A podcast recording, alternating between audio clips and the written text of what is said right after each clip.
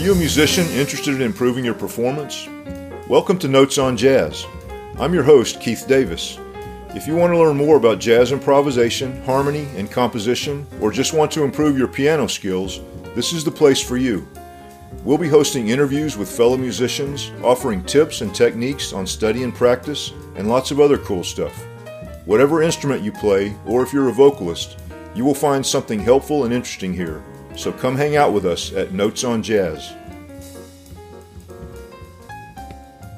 Hi, this is Keith. I'm glad you're here at Notes on Jazz.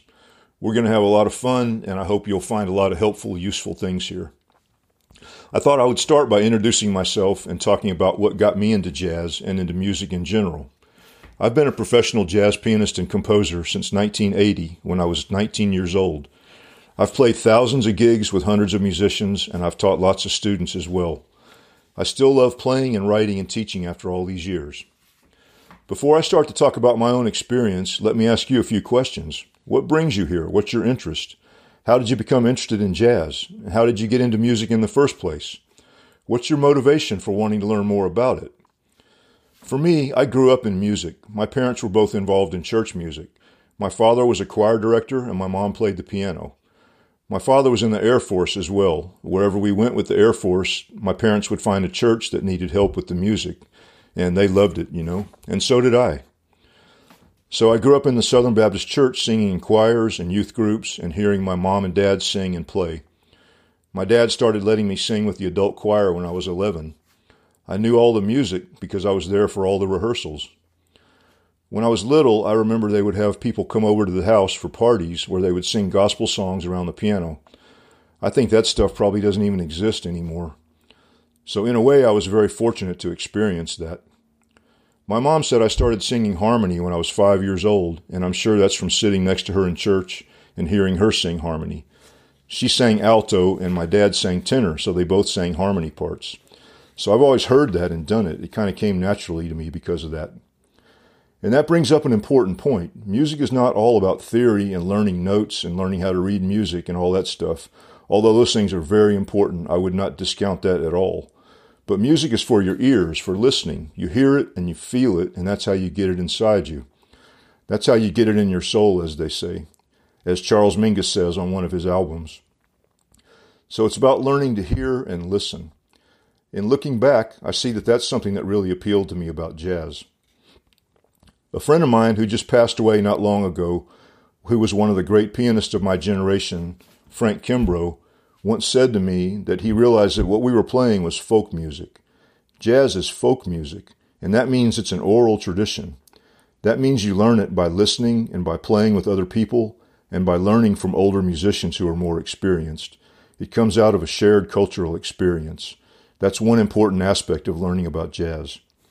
And that's one of my motivations for doing this podcast to share my experience of playing and learning and teaching to share how I've sort of gotten to this point where I feel like doing this, where I feel like sharing this with people. I started out taking piano lessons when I was eight years old, and wherever we went, my mom would find me a piano teacher. When I was about 15, my dad retired from the Air Force and we moved back to Georgia. My cousin Tony, who lived next door, was into kind of the pop jazz at the time, uh, like Crusaders and Chuck Mangione. These people were very popular at that time. And uh, in fact, I heard Chuck Mangione in concert a couple times back then.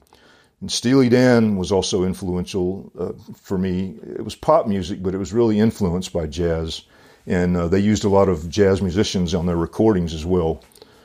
So I started listening to that music and I started really liking it, thinking that's really cool. You know, I'd like to know more about that. I'd like to know how to do that.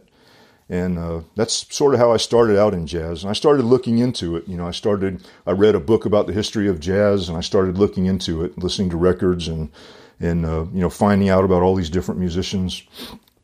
It was really a really exciting time for me. So one of the things that appealed to me about jazz was the fact that it's supposed to be about freedom of expression. Supposedly, jazz is about freedom of expression. And some people say all art is supposed to be about freedom of expression.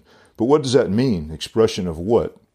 That's a big topic that we'll get more into as we proceed with this podcast. I'll just say that freedom of expression comes from discipline. It's not just random. You don't just go out and start throwing paint on the wall, right? Or maybe you do, but then maybe you say to yourself, you know, if I develop some skill if I chose the right colors better and I learned how to throw the paint a little more skillfully, you know, maybe I could express what I'm trying to say a little more clearly. First, you have to have something to express, and you have to gather knowledge and experience and tools that you can use to craft things so that you can communicate clearly. That's something I learned early on about this music. It takes study and practice and self discipline. I was lucky enough to find a good teacher in Atlanta when I was about 16. His name was Ted Howe. I went to see him every week for about three years. I went to Georgia State University and played in the jazz band, and I had my own first band then too, which was called the Jazz Conspiracy. Then in 1982, I went to Berklee College of Music for a semester.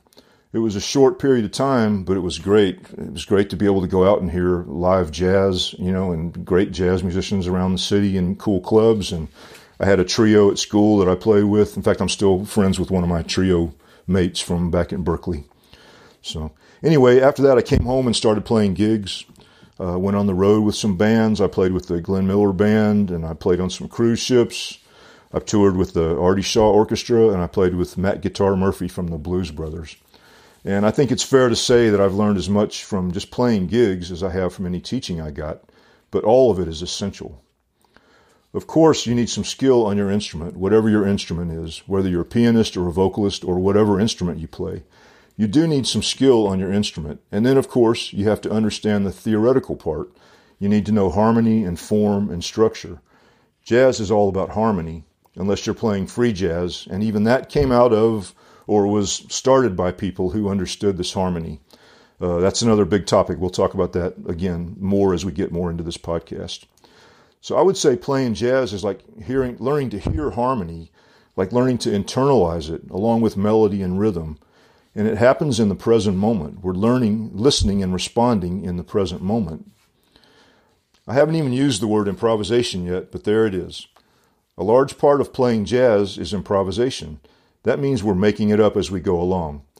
Maybe more accurately, we're responding in real time to what is going on around us. It doesn't necessarily mean starting from zero every time you play.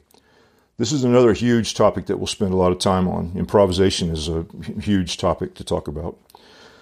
So, my challenge to you is if you're interested in this music, ask yourself what it is about this that interests you. What brought you here? Are you interested in being a better performer? Do you want to develop your piano skills? All jazz musicians need keyboard skills because the harmony is keyboard based.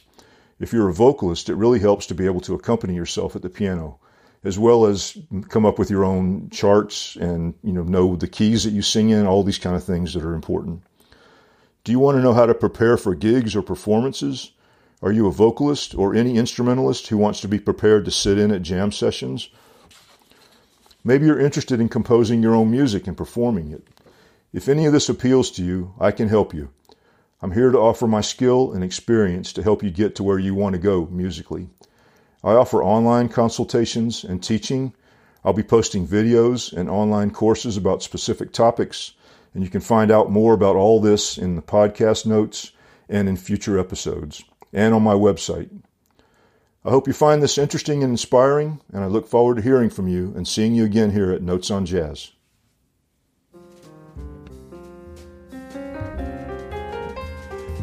Thanks for checking out Notes on Jazz. If you want to communicate with me, I offer free consultations. Just check the podcast notes for a link. You can also find a link to my website for CDs, downloads, and videos. See you next time at Notes on Jazz.